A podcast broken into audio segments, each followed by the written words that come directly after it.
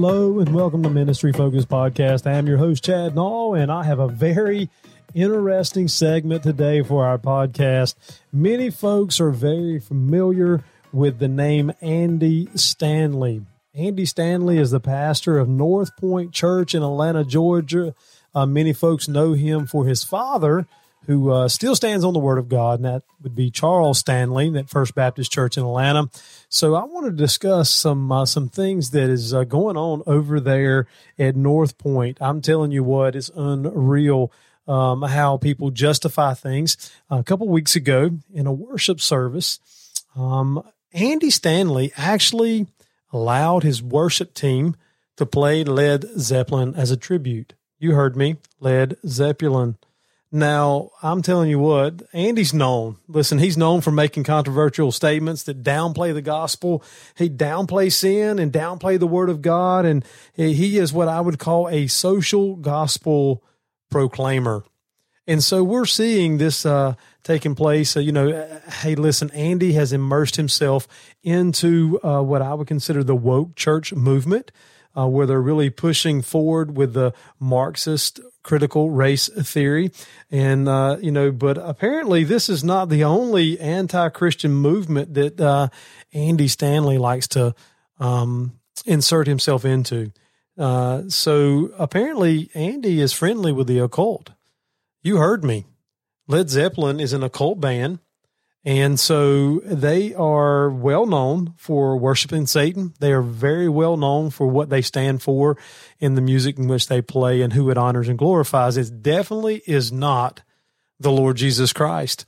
And so, uh, you know, I find it interesting uh, that uh, that that uh, a guy that would call himself a pastor would allow this garbage in his Sunday morning worship set. I, I mean, I have never, I, I mean, I'm beside myself, to be honest with you. And so he had, he attempted uh, to rationalize this. I'm going to give you just a, a segment from the video of their worship service. Um, I'll play the sound for you, and it's going to end with them finishing up Led Zeppelin. So I'm going to go ahead and apologize in advance uh, for the ungodliness there. But uh, you have to understand, this is in church. And then we'll hear what Andy has to say. Uh, he keeps saying it's unbelievable, and I would have to agree with him. It is very unbelievable. Hey, listen to this. As as they're closing up their set on Led Zeppelin, and then Andy comes on stage, and he gives his two cents of why this is okay. Take a listen.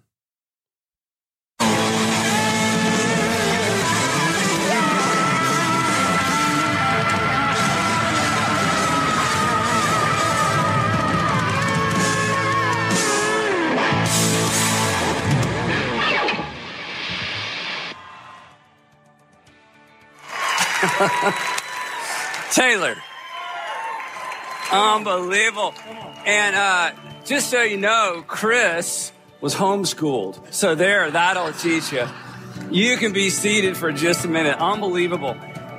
Yes, I saw those grins. Pamela Holiday, I think you were the first person. Was Pamela, who was over here that stood up first? Right here on the corner. Was that you that stood up first? You just couldn't help yourself. Yes, it was the call to worship. So...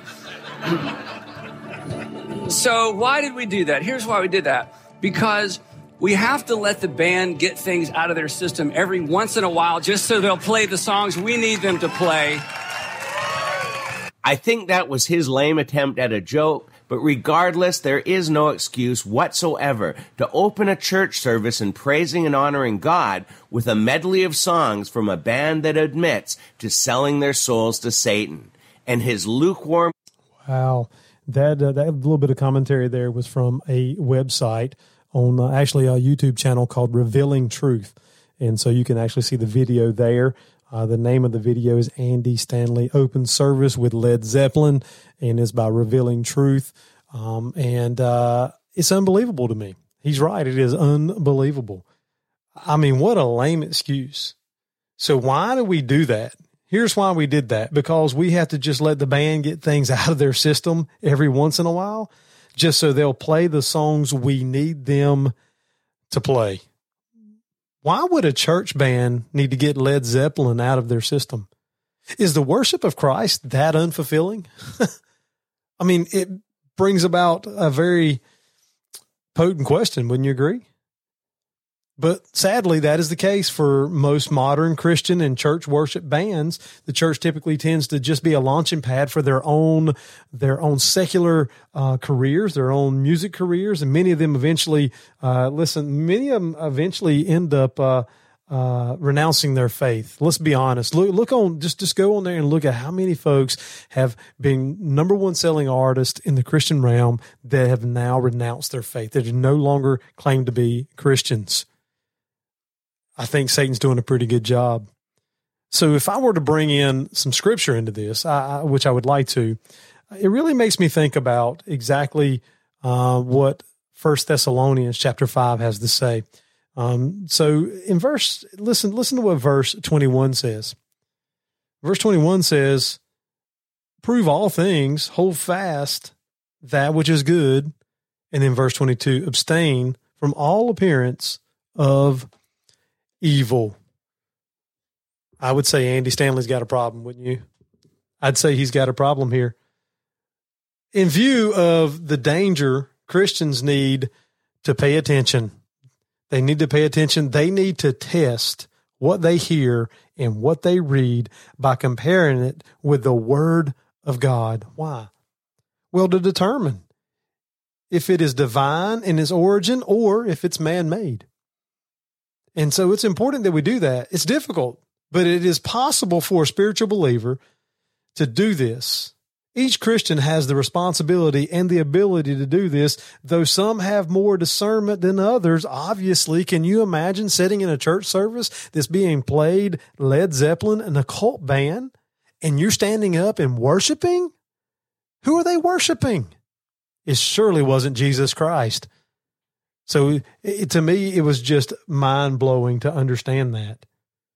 So so what is discovered to be good? It means to be in harmony with what has been given by the Holy Spirit and in the Word of God. And that should be what is retained. That's what's important. Verse twenty-one lays it out very clearly. Prove all things, hold fast to that which is good. And then, when, of course, we go to verse number twenty-two. That says, abstain from all appearances of evil. So what does that mean? It means, on the other hand, counterfeit teaching and living should be rejected and avoided. Not only should these, th- these it goes back to verse twenty, talking about prophecies, these pseudo-prophecies uh, be discarded, meaning man-made prophecies, not of the Holy Spirit, is what Paul's talking about here. Should they be um, uh, discarded? But every kind and form of evil should be avoided. Listen, I don't, uh, you, you can call it what you want to call it, but I'm telling you right now, what we just listened to was pure evil. An occult band worshiping Satan, playing music that honors and glorifies him. And we're seeing this in the church of God. We're seeing people stand up, worship to this. And then we say to ourselves, well, you know what? I, I, you know, he was just trying to make a point about this or that. Or, it doesn't matter. Can we say that was good? I would tell you it's not good. I would tell you I'd go a, even a step further and say, why would you listen to anything that would come out of a man's mouth that would honor Satan in his church openly and give props to that occult music? My, my, my.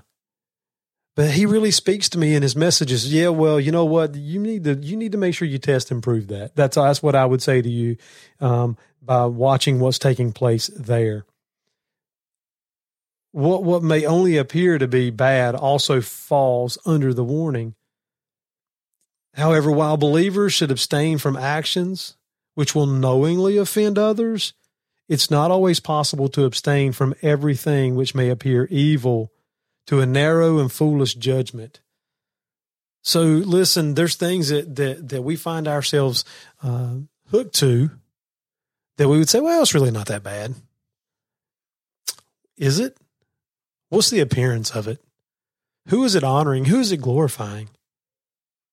Hey, listen, if it doesn't uplift Christ, we don't have time for it. That's basically what Paul's trying to tell us here. It's what he's trying to teach these church, the church at Thessalonica. He's trying to say, listen, guys, we must abstain from things that do not honor Christ, things that are not considered good.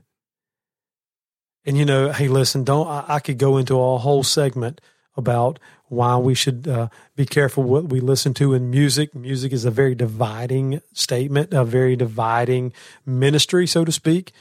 Um, but I'll be the first one to tell you, listen, if it's not scriptural, if it's not doctrinal, you shouldn't be listening to it.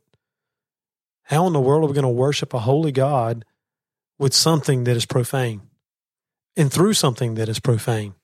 We have to make sure that the focus and the the the the focus of our worship is on Christ, not about how we feel, not man-made excitement or entertainment, but rather uplifting and glorifying a holy God. Finding your place with God, it's a, it's important that we do that. So listen, short podcast today. Had to address it. I just really seen it. I mean, it's been a couple weeks now. But be careful what you listen to out there. Pay attention. Hey, listen, make sure you get into the Word of God and you understand what's being taught and you understand what's being sang and you understand the mentality behind what is being presented to you. Hey, listen, make sure you find a Bible-believing church, a Bible-singing church, and a Bible-preaching church. And I believe if you'll do those things, you'll be all right. So until next time, friends, God bless, and we hope to... We hope to see you soon, and uh, tune in as uh, I've got an interview next week. Looking forward to to that as we uh, dive into the Word of God and have a great conversation. I would encourage you to to tune in and check that out. God bless, and until next time,